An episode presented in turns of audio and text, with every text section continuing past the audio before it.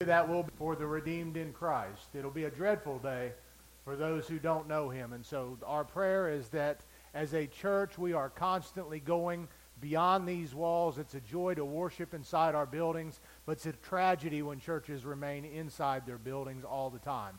We have a lost world that needs the gospel, and you as believers have been commissioned to give it to them.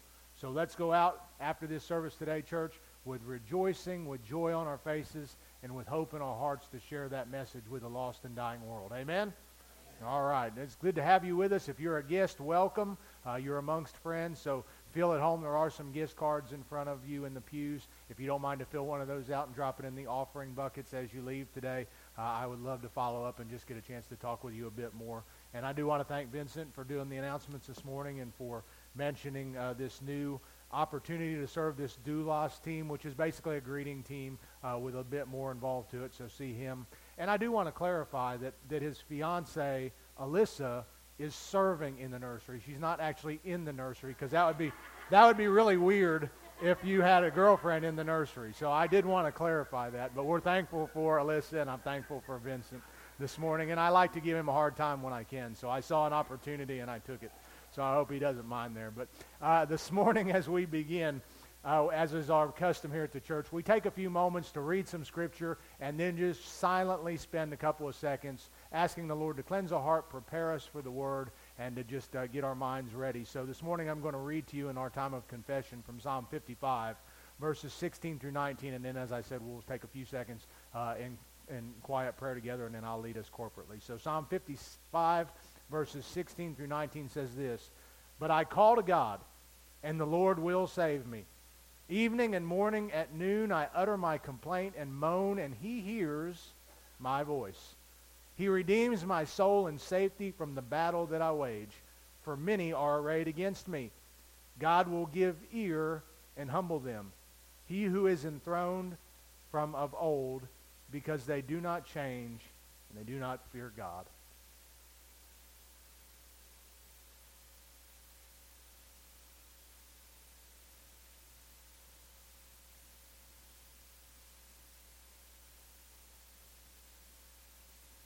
Lord, we thank you this morning that you are a God that hears your people. And Lord, we have many, many needs. Uh, sometimes it seems overwhelming as a pastor to hear all of the needs that our church has, that I have myself, and yet you're not overwhelmed by any of those. And so I'm thankful today that we can lay our burdens at your feet, Lord, that you care about us in ways that we can't fathom, Lord. So uh, forgive us of our sins this morning, Lord. Help us to repent of the things that we have brought in here, Lord, that uh, that you died for. And we just pray that you will give comfort and peace to those that are struggling, Lord. We lift up those in, in Afghanistan and these faraway lands this morning, Lord, uh, who, who are worshiping or who have worshiped, Lord, and, and perhaps didn't make it through that service safely. And, Lord, uh, what a tragedy to think about that in one sense, but what a glorious hope that they have that they are willing to worship even in the face of death because they know that death has no victory in their lives as believers and it has no victory over us. And so, Lord, help us to be more faithful. Help us to look at their example and in some small way try to live with eternity on our hearts and on our minds each and every day, Lord. We thank you for your grace to us, and we give you praise in the name of Jesus. Amen.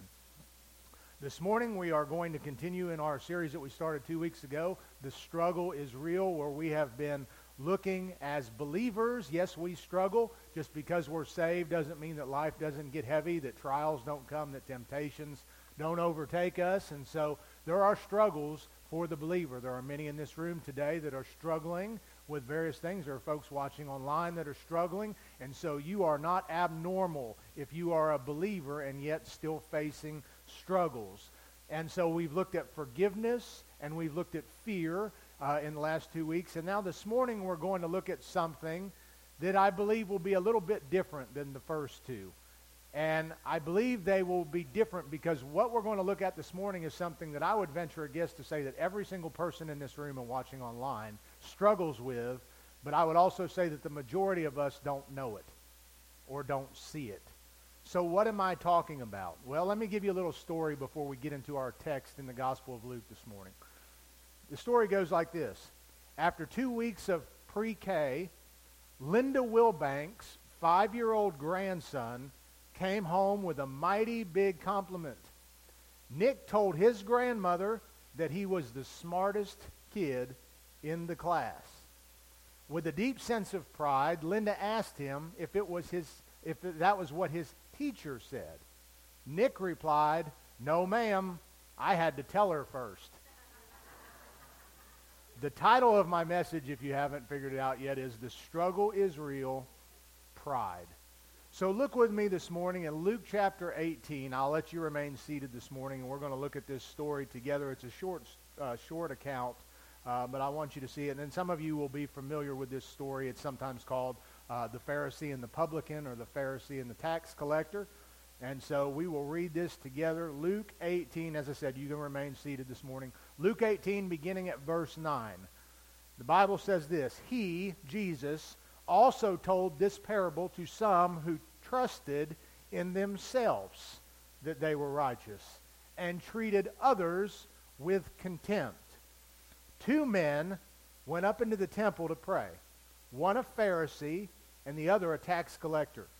The Pharisee, standing by himself, prayed like this God, I thank you that I am not like other men, extortioners, unjust adulterers, or even like this tax collector. I fast twice a week. I give tithes of all that I get. But the tax collector, standing far off, would not even lift up his eyes to heaven, but beat his breast, saying, God, be merciful to me, a sinner. I tell you, this man, the tax collector, went down to his house justified rather than the other, the Pharisee. For everyone who exalts himself will be humbled, but the one who humbles himself will be exalted. Father, again, we thank you for your word, and we pray now that your Spirit would make it real to us, that he would open our eyes and our hearts to convict, to encourage, whatever the need might be, and most of all, to draw those today that are lost to salvation uh, in Christ Jesus, Lord. So may you increase and I decrease as we preach your word with uh, belief and expectation in what it can do. And we give, all you, uh, give thanks to you in Jesus' name. Amen. Thank you. So, as I've done each week, I've tried to give you a bit of, a, of a, either a dictionary definition or a biblical definition or both of the terms that we are looking at so there's no confusion and we're all on the same page because sometimes people have differing ideas about what these words might mean. And so I want to eliminate that confusion as we begin. So, to be proudful or to have pride, to be proud, is this, and this is more of a biblical definition. To elevate oneself, to lift up, is literally what the word pride means. To be lifted up, to elevate oneself over others. Notice in our text that not only did the Pharisee think highly of himself, but when you think highly of yourself and you're way up here, guess where everybody else is? Down there. And so not only do you think too high of yourself, you look down on everyone else. And so the definition, elevate oneself over others, a high estimation of oneself, and to treat others with contempt. So we're going to try to look at several different angles of pride in our lives. And like I said, the, the reason that pride is so deceptive is because we struggle to see it. And, and normally it's other people that see it in us first. And guess what happens when someone else finally gets enough courage to, hopefully in love, challenge you or to con, con, try to get you to see that, that sin in your life? Because we're proud, how do we respond? Who are you? What do you think you're talking about? Look at your life, right? And so our pride won't even allow us to be rebuked, uh, to, to have others to hold us accountable. And so it's a really dangerous, deadly place to get into. And so I hope that the Holy Spirit will show you pride in your life. Like I said, I believe we all have it. It may be at varying degrees, but we all have pride in some area of our life. And I pray that we will be more mindful of that going forward. And I pray that perhaps today we can repent of that uh, and, and begin to rid ourselves, or at least allow God to rid our lives of that thing. So, pride, number one, creates an attitude of independence from God.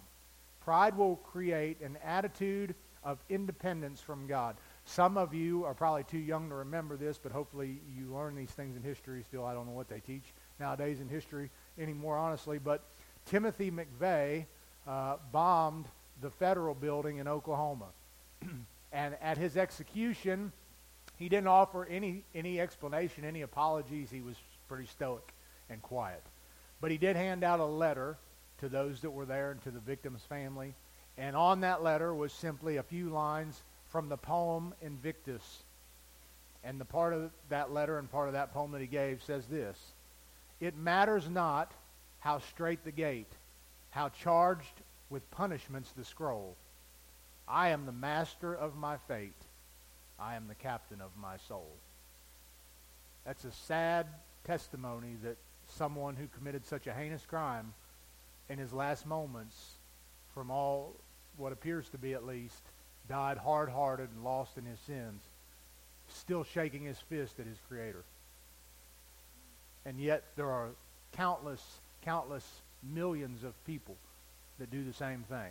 Maybe not to the degree of Timothy McVeigh, but in their hearts they say, I am the master of my fate and the captain of my soul. And they'll die lost if they don't repent. So what will pride do in our lives? If it is, if it is then an attitude of independence from God, what ultimately will that do in our lives? I'm going to give you a lot of scripture today, and I don't expect you to flip all over. But if you do like to try to follow along, if you if you hang out in the book of Proverbs, maybe put your finger in Luke's gospel and hold your place there and go over to Proverbs. But if not, just jot these down. The guys will try their best to have them on the screen behind me.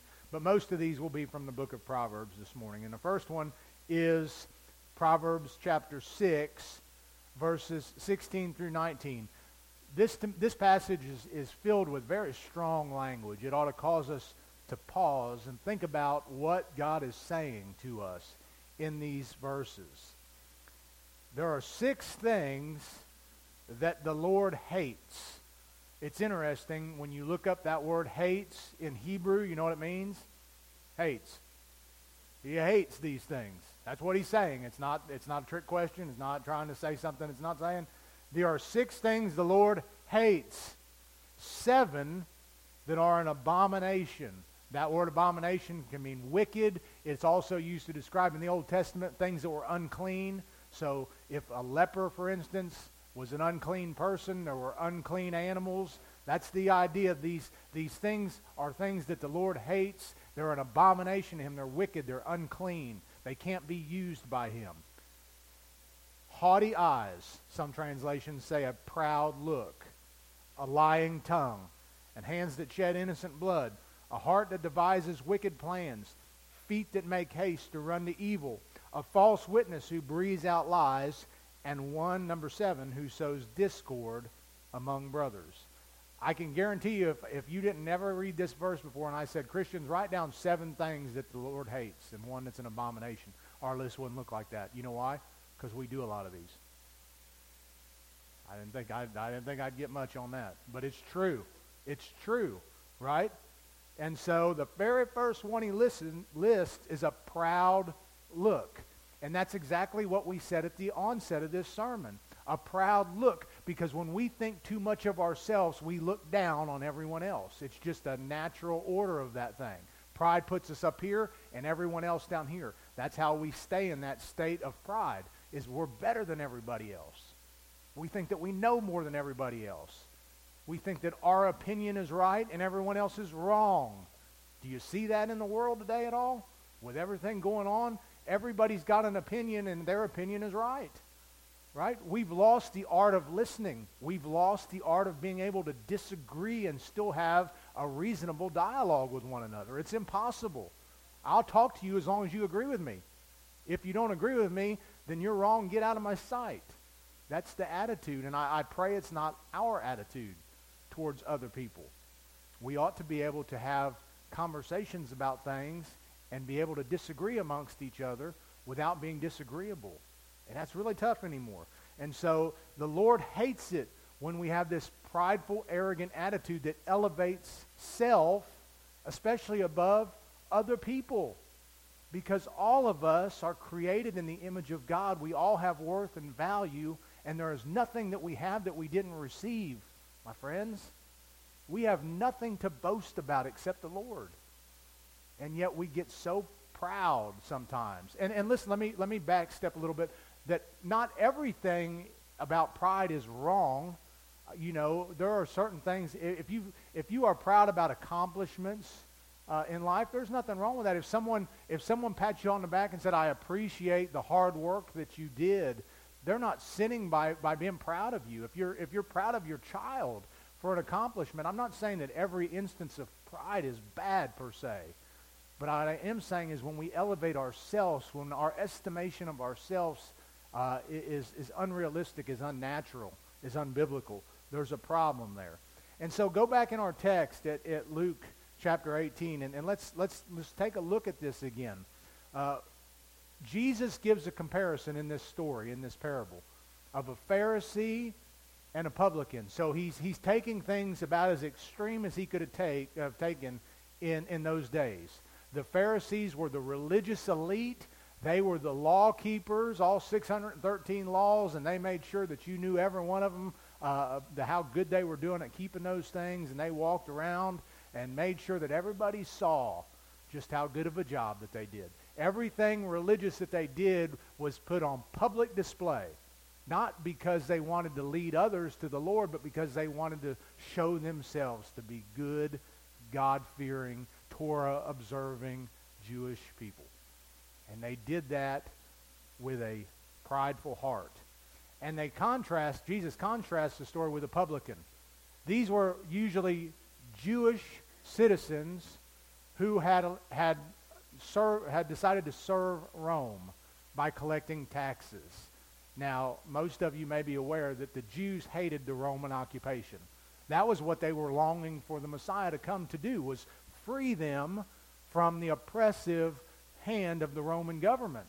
And so for one of their own people to take sides, if you will, with Rome, to collect money, collect taxes, was a, an act of, of being a traitor, in essence.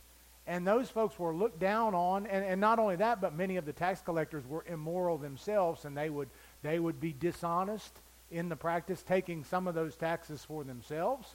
And so they were looked down upon. So you're contrasting the best with the worst, so to speak, at least in the eyes of the Jew. But I want you to notice that the Pharisee decides to, to pray first. And when we, as we read his prayer and as we look at his prayer, beginning in verse 11, we see something over and over and over in that prayer. Do you notice it? How does he begin each sentence? I, I, I thank you that I am not like other men. I fast twice a week and I give tithes. His entire prayer was not centered on God, it was centered on him and all the things that he did. He was absorbed with himself. That may sound a bit familiar, at least after today, I hope it will, because I want you to see where that sin originated and where all sin originated. In Isaiah chapter 14, we hear the account of someone, and I'm going to ask you who you think this is. Isaiah 14, beginning at verse 12. How you are fallen from heaven, O day star, son of dawn. So if you've been with us on Wednesday nights, a few weeks ago, we looked at Satan uh, in, our, in our discussion of spiritual warfare. And if you remember, we looked at this passage where he talks about, O day star, or son of dawn, son of the morning. Do you remember? Anybody for, for extra credit? Remember what name we get for our enemy from this passage?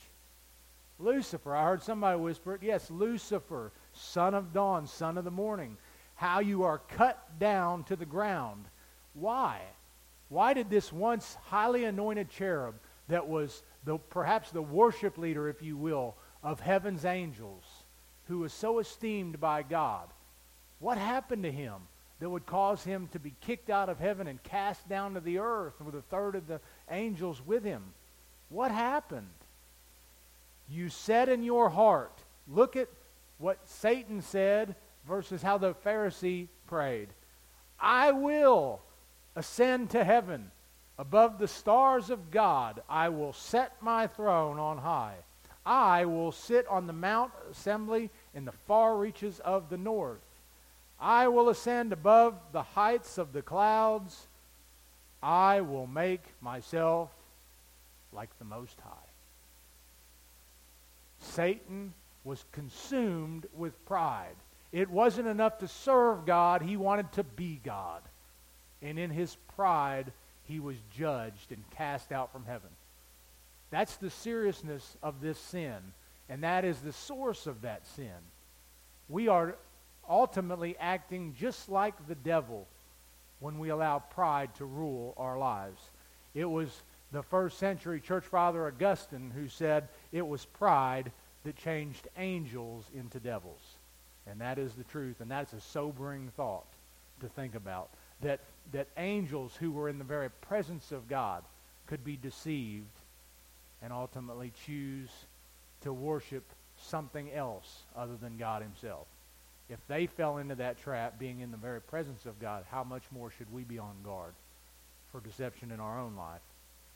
Not only that, but once the enemy was cast out of heaven, he used those very tools, if you will, to tempt our first parents. In Genesis 3 5 in the Garden of Eden, here he comes shortly after God has, has blessed them and allowed them to have free reign, if you will, over the Garden of Eden and to eat of any tree except one and to name the animals and enjoy fellowship with God and with one another. Uh, what, what a privilege they had. And yet here comes the enemy. Imagine having everything on earth given to you by God, which we do, but in this, in this perfect estate that Adam and Eve were in. Everything you see is yours. You have fellowship. You, God walks with you and talks with you. And yet here comes the enemy. And here's what he says to them in Genesis 3 5. God knows that when you eat of it, the tree of the knowledge of good and evil he's speaking of, your eyes will be opened, and here is the offer. You will be like God, knowing good and evil. What was the last part of what this, the enemy said in, in Isaiah 14? I will make myself like the Most High. You will be like God. Pride offers man something that it can't ultimately carry through on. It offers you the opportunity to be like God. You say, I, don't, I, I would never want to be like God. I know I'm not. But every time you make a decision contrary to the Word of God, every time you choose to do it your way rather than God ways, you are in effect saying, I will be like God. I know what's best for me.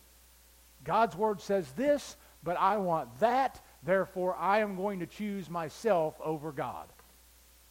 You see how subtle it is? We don't think like that, but that is in essence what our actions are saying. It is pride that causes us to live that way. Look at Proverbs 16:5. It says there that everyone who is arrogant or proud where? Everyone who is arrogant or proud in heart is an abomination to the Lord. And be assured he will not go unpunished. Notice in that text that it tells us something about where pride resides. Everyone who is arrogant in heart.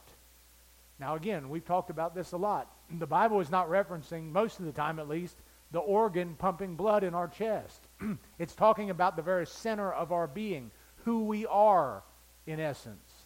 And it is in the heart, in the center of our affections and our desires and our thoughts, that pride sets up camp we think about that and we hear Jesus saying the same thing in the Gospel of Mark, chapter 7. Jesus, again, reiterates the, the, uh, the, where the, the pride ultimately resides in Mark 7, verses 21 and 22. He says, For from within, out of the heart of man, come these things. Listen to what he says evil thoughts, sexual immorality, theft murder, adultery, coveting, wickedness, deceit, sensuality, envy, slander, pride, foolishness. Out of the heart. That's why this is so hard for us to, to pick out in our lives. Because it's tucked away neatly inside, and we don't even see it in our lives. But it does manifest itself and that's usually how others see it.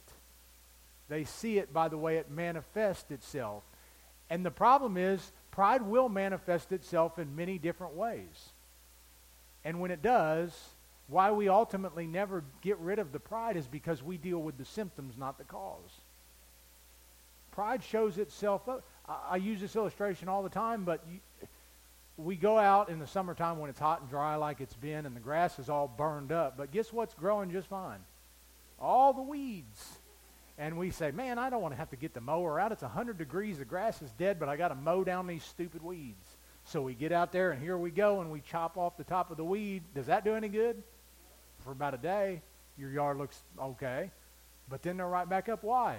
Because you didn't deal with the root and it's going to come right back. And that's the same thing when we deal with the symptoms of pride and not pride itself. It's going to manifest itself again and again and again, maybe even in a different way, but it's not going to go away until you see it for what it is. How many of you have ever gotten an apple and there's that little, you start, get ready to eat, or maybe you're doing worse and you already bite into it, and then you notice that little hole in the apple. Somebody said the only thing worse than finding a worm in your apple is finding half a worm in your apple, right? That's really bad when you've already found out the hard way that there was one in there. But most people see that little hole and they think, oh, a worm must have burrowed into the apple. That's not, in fact, what happens, friends. The worm, the larva, was already in the apple, and it grew and ate its way out. And that's a good illustration of how pride works.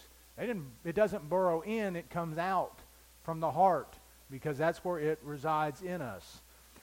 Let me give you another text text that is really sobering to me. I, I, I've read this a million times, but as I did this lesson this week, it really, it really hit in a different way for me. James 4, 6.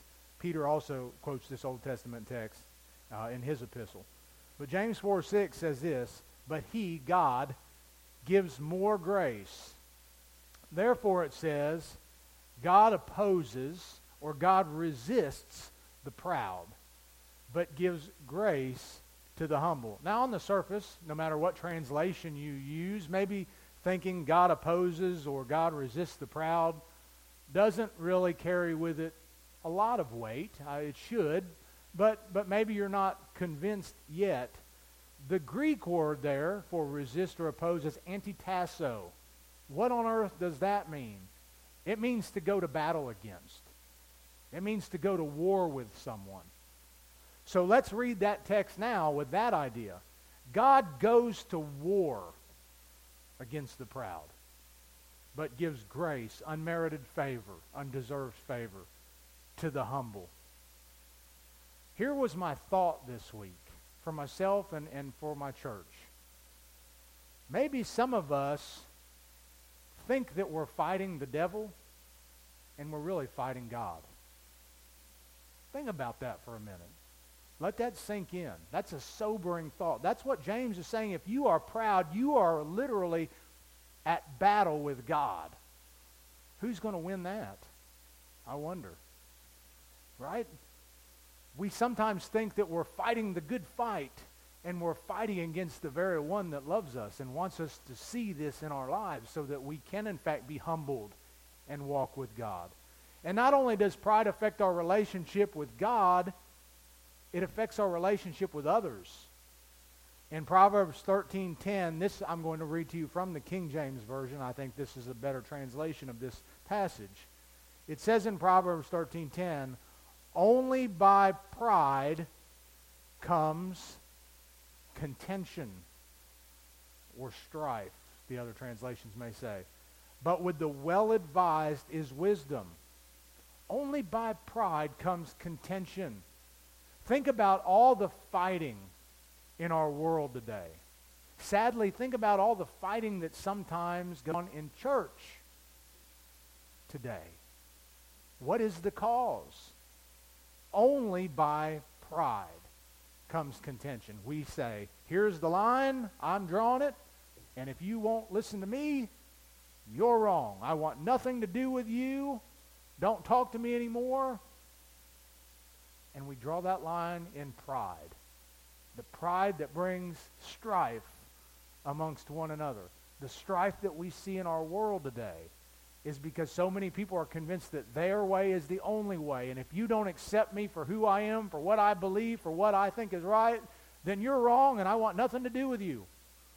Families are, have been split, friendships have been severed because both sides are so pride that neither one can admit that they may be wrong or that they can disagree and still love one another.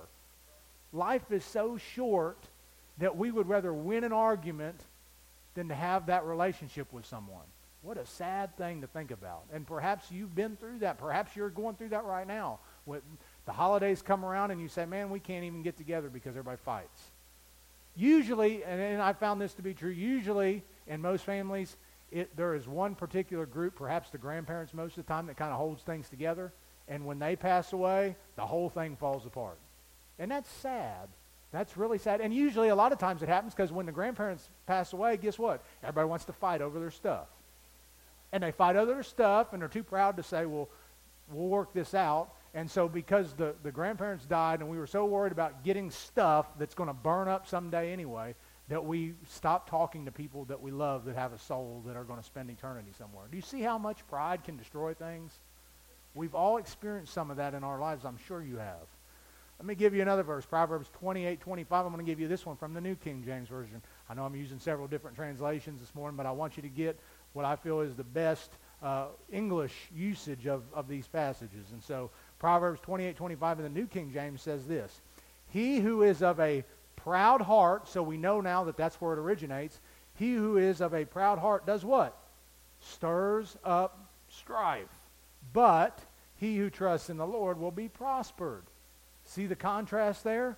The humility will bring about good things. Pride will lead to nothing but strife.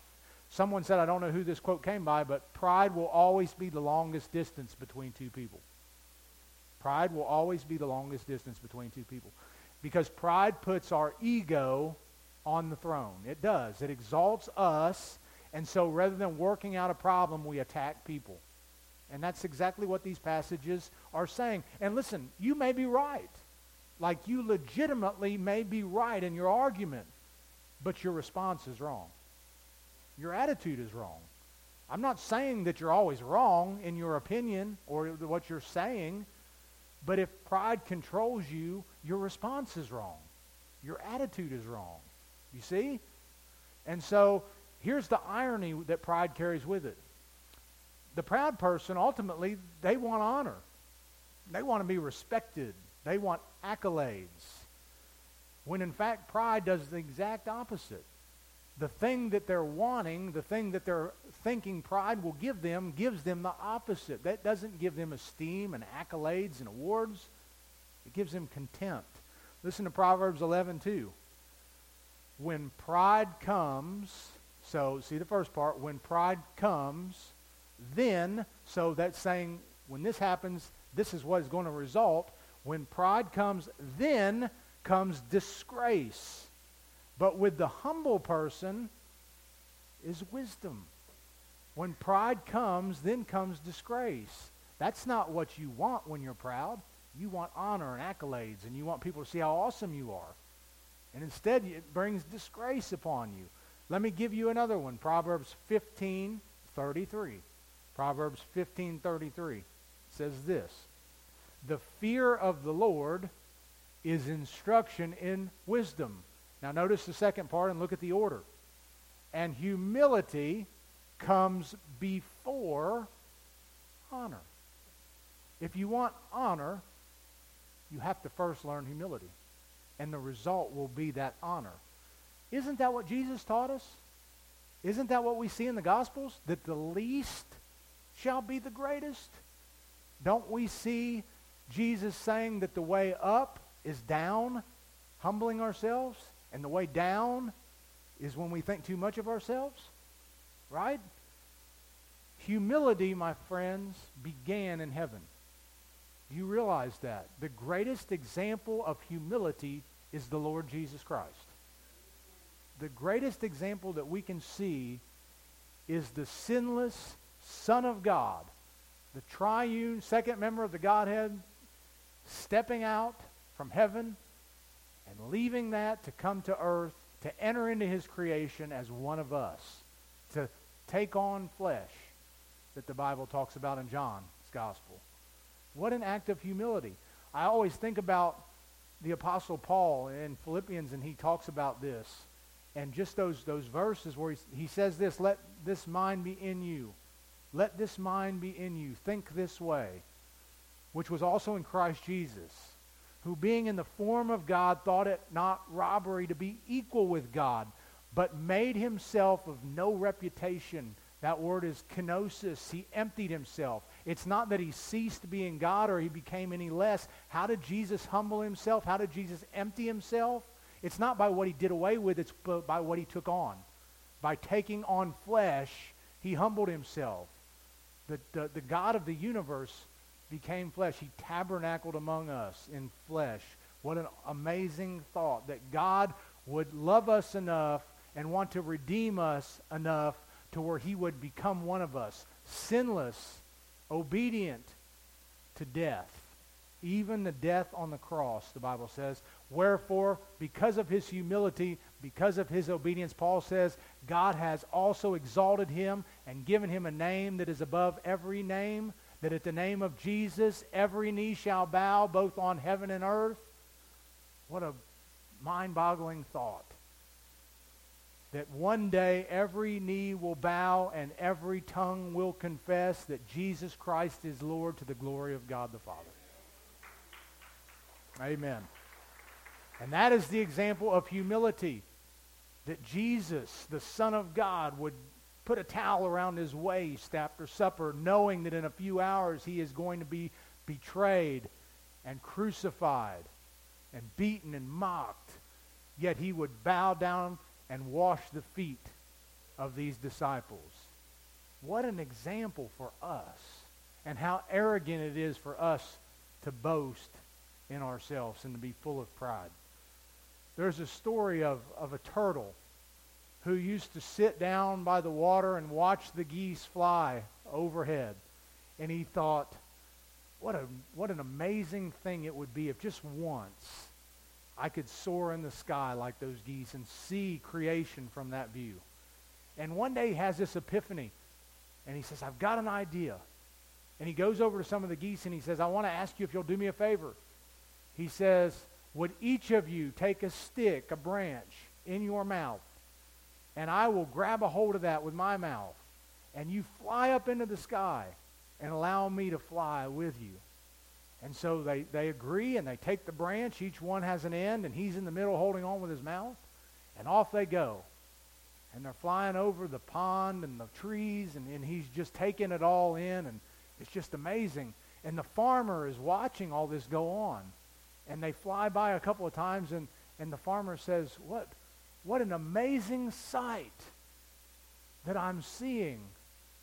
Who in the world would come up with such a brilliant idea? And the frog said, it was me. You see, he had to let go of the branch to open up his mouth and brag on himself, which ultimately led to his demise. And finally, and we'll close with this thought pride will ultimately condemn you. Look at our text. Look at our text from Luke. He talked about the fact that Jesus said, one of these, one of these went down justified rather than the other. One man was humble, couldn't even lift up his eyes, smote his breast, and all he could say was, God, be merciful to me. Mercy is not getting what you deserve. Grace is getting what you don't deserve. Mercy is not getting what you do deserve. All of us have sinned and fallen short of the glory of God, and the wages of sin is death, which is eternal separation from God in a place called hell. That's what we deserve. God's mercy through Christ Jesus allows us to escape that dreadful place. It allows us to have our sins forgiven. Be merciful to me, God. I know I'm guilty. I know I deserve hell. I know that I should not even be in your presence but show me mercy because I am a sinner. That was the prayer of the publican. We make praying to God so difficult. If you're here today and you're lost, there's not any magic power in a prayer. There's not any special thing that happens at this altar. There's something special when you as a sinner approach a holy God and say, be merciful to me, save me, forgive me. And God will do the rest. That's what happens when a sinner gets saved. God hears their plea, and he does the work on the inside. And that's what happened to this publican. But the Pharisee was too proud, and he ultimately left boasting in himself, continuing to walk around with his chest out, strutting around doing all his religious stuff that meant nothing to God. It meant nothing to God. You can come to church, you can sing songs, you can teach Sunday school, you can preach in the pulpit. But if you're not born again, it means nothing to God. It means nothing to him.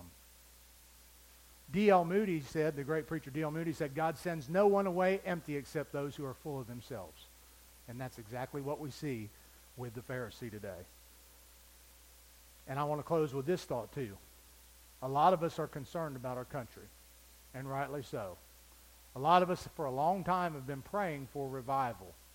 And we say, Lord, get them right out there so that we can have revival. Revival don't happen out there. Revival happens in here. You got to have something to get revived to it again. And so it's the church that needs revival. Our nation needs saved. There's a difference. We need to see the gospel proclaimed, but because Christians have become so lax and apathetic, we see what's going on in the world as a result from Christians and churches who are unwilling to go out and share the gospel. And this verse is one that we quote all the time. You see it almost all the time in revival tent meetings, wherever you want to go. This verse will undoubtedly come up. Second Chronicles 7.14. But really, we don't need to quote the whole verse because we don't even get past the first line. That's the problem. If my people who are called by my name will humble themselves. And we ought to stop right there.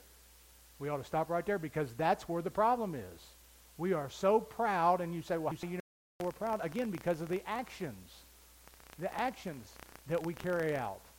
If we really believe this stuff, we would humble ourselves enough to say, anything I can do, anywhere I can serve, any place I can go, Lord, send me. Here I am, be merciful to me, a sinner. Here I am, Lord, send me, was the prayer of Isaiah the prophet. But we're not. We think it's somebody else can do that.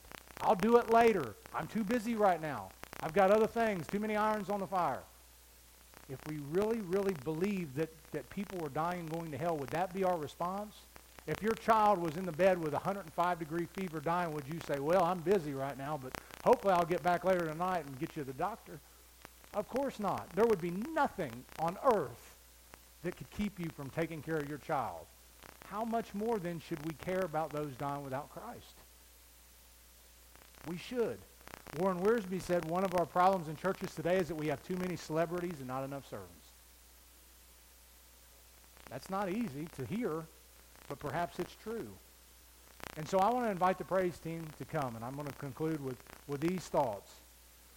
That sometimes pride cloaks itself in humility.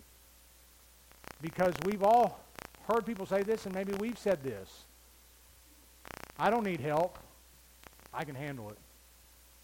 Some people admit it. They'll say, ah, I'm just too proud to ask for help. We need, is there anybody that's ever not needed help? I need help. I need you, and you need us. We need each other. And when you come in here and say, I got it, I'm good. I'm not really good, but I'm going to say I'm good because I don't need help. I'm too proud to ask for help. Friends, we're admitting our problem. And we're cloaking it in humility. Oh, he's so humble, he never asked for help. No, he's proud too proud to ask for help. That's the problem. And I'm going to say this, and I, am going to point this at myself. Men, we're the worst about that. We're the very worst about that, men. We just are. We, we don't want to cry in public because we've bought into this idea that men, men are tough. We should never cry. Jesus wept, but that's, that doesn't matter. We're not supposed to cry. Men, there's nothing wrong with crying. There's nothing wrong with breaking down sometimes and saying, I am struggling and I need help. Because you are. We are. Men are struggling. No doubt about it. Some of it is self-induced, but I'm not here to beat you up about that because a lot of it is simply because you feel like you can't show any emotion. I can't come to the altar and cry because I'm a man. You need to. We all need to. So this morning, don't let pride keep you from Christ. Well, I'd come to the altar, but people are going to look around and say, man, what's that person at the altar? What are they doing up there? When the invitation comes, you shouldn't be thinking anything about anybody else. You shouldn't be worrying about what anybody else is doing. You should be worrying about why you're not doing something. Let's pray. Father, we come to you this morning thankful that uh, the Holy Spirit does expose things. Sometimes it's tough. We don't like to see things in our life. We don't like it when light shines into dark places, but we all have them, Lord. And when that light comes in, may we not uh, pull the switch and turn it off. But may we rejoice that you are exposing things in our life, and may we know that we can come and confess those sins and be forgiven. Most of all, may we know that if we're here today and we're lost, Lord, that we are in danger of, of condemnation, of hell. But we don't have to go to that place if we will humble ourselves and lay down our pride and come and receive Christ, that we can be saved, that we can experience victory in our life as believers, that we can have encouragement from one another if we will admit we're struggling and ask for help. So, Lord, in this invitation time, allow us to truly make decisions. Allow us to be humble enough to do that. And we'll give you thanks in Jesus' name. Amen. As we stand, as we sing this morning,